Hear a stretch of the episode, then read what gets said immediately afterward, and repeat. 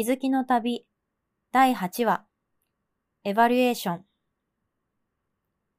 秋晴れの空に軽快な音楽が響いていた。近くの小学校で運動会が開かれているのだろう。運動会の花といえば、何と言っても誰もが盛り上がるリレー。小学校の運動会、私には忘れられない思い出がある。普段から仲良しの私たち4人組のチームワークは群を抜いていた。一等賞が目標だからね。小雨の降る中、いよいよスタート。ところが、第一走者がコーナーで転んでしまった。すぐさま立ち上がり、走り出した彼女は第二走者にバトンを渡した。第二走者の彼女は猛烈なスピードで距離を縮め、3位に並んだ。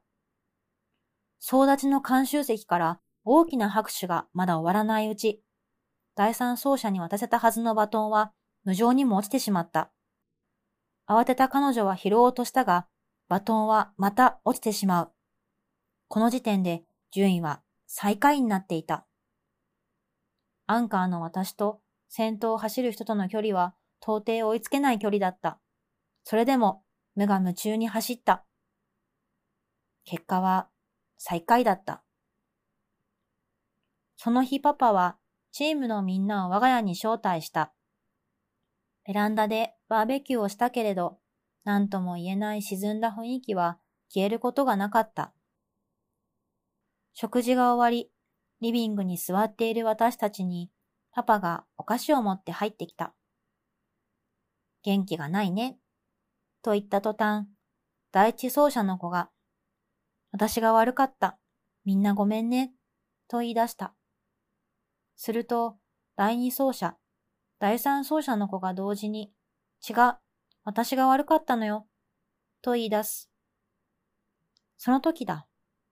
パパが、おいおい、ちょっと順番が違うな。いいところを先に探そうよ。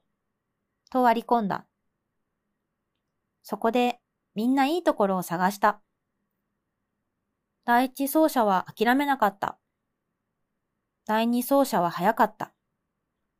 第三走者は諦めずにバトンを拾おうとした。アンカーも諦めずに走り切った。などなど。最後にパパは一番人気だった。後から互いを責めることも決してなかった。と加えてくれた。そしてパパは続けた。次は反省点に移ろうか。バトン渡しの練習が足りなかった。コーナーの走りをもう少し練習しておけばよかった。受け取る場所を変えればよかった。などなどみんな真剣に話し合った。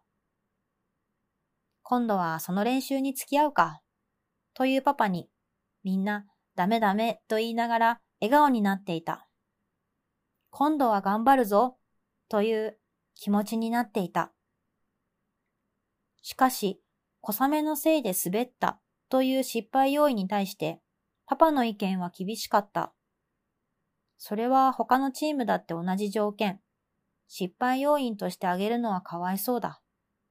ただ、天気予報などで予想はできたはずだから、コーナーでは気をつけようという心構えを持つくらいでいいのではなかったのかな。いくら早い子だけを集めたとしても、仲が悪いようじゃ、リレーでは勝てない。走る順番から揉めてしまう。結果は最下位だったけど、あの時の4人は未だに親友である。結果だけで評価したり、他人を妬んだりすることよりも、もっと大事なものがある。評価、エバリュエーションは丸抜をつけることではない。さらなる発展のためなのである。企画の花はやはり評価項目と評価基準だろう。それを前もって企画書で宣言することは緻密な準備と勇気のいる作業である。だが、それこそが企画者の腕の見せ所だ。何も宣言せずに突然現れてびっくりさせるパフォーマンスでも、うさぎを消してみせると宣言して、本当に消したかのように見せるマジックでもない。企画にトリックはない。宣言したことにいかに近づけるかにその美しさがある。意思決定者に対して企画を提案する会議も近づいている。企画書が出来上がるにつれて、健康応援室の私たちは、まるで運動会のリレー直前の表情になっていた。スタートを知らせる合図が楽しみだ。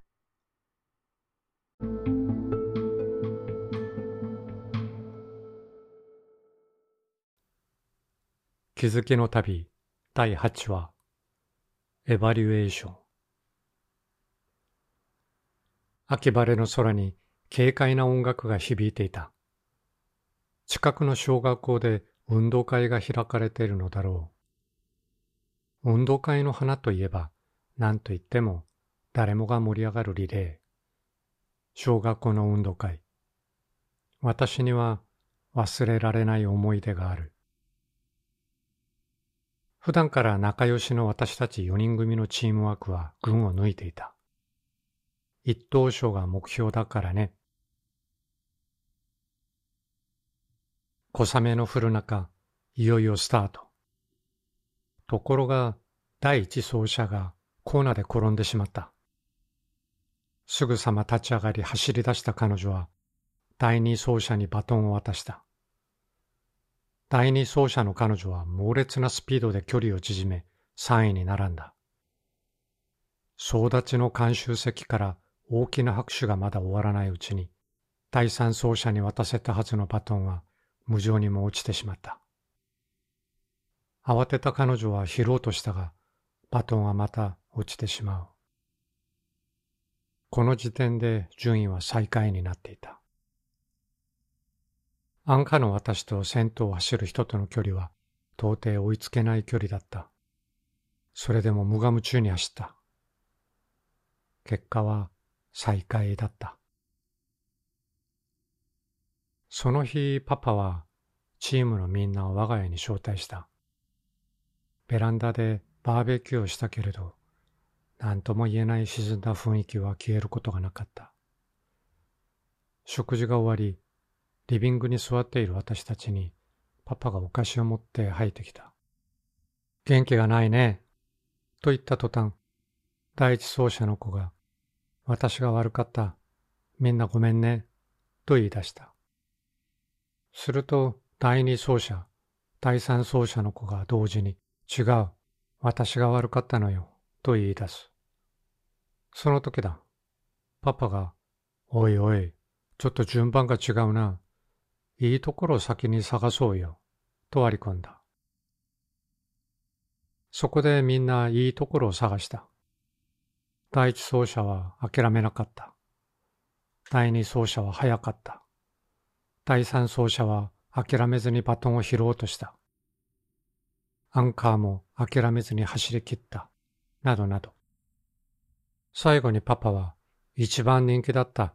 後から互いを責めることも決してなかった。と加えてくれた。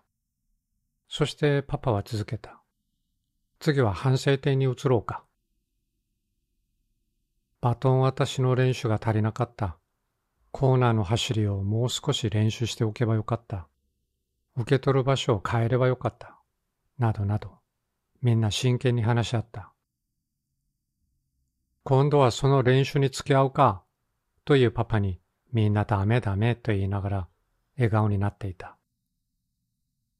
今度は頑張るぞという気持ちになっていた。しかし、小雨のせいで滑ったという失敗要因に対して、パパの意見は厳しかった。それは他のチームだって同じ条件。失敗要因として挙げるのはかわいそうだ。ただ、天気予報などで予想はできたはずだから、コーナーでは気をつけようという心構えを持つくらいでいいのではなかったのかな。いくら早い子だけを集めたとしても、仲が悪いようじゃリレーでは勝てない。走る順番から揉めてしまう。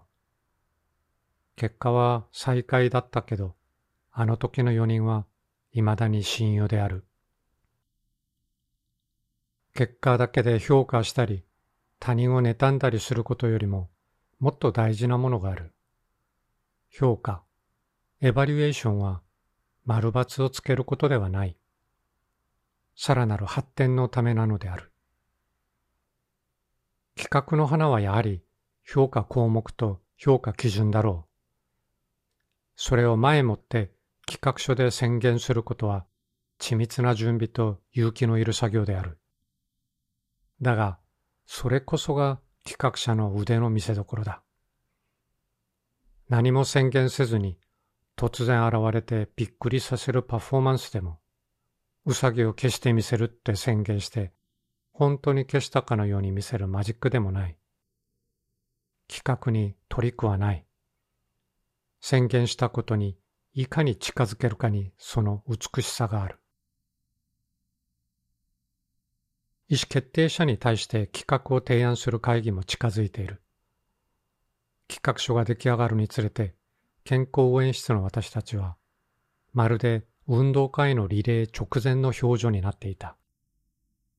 スタートを知らせる合図が楽しみだ。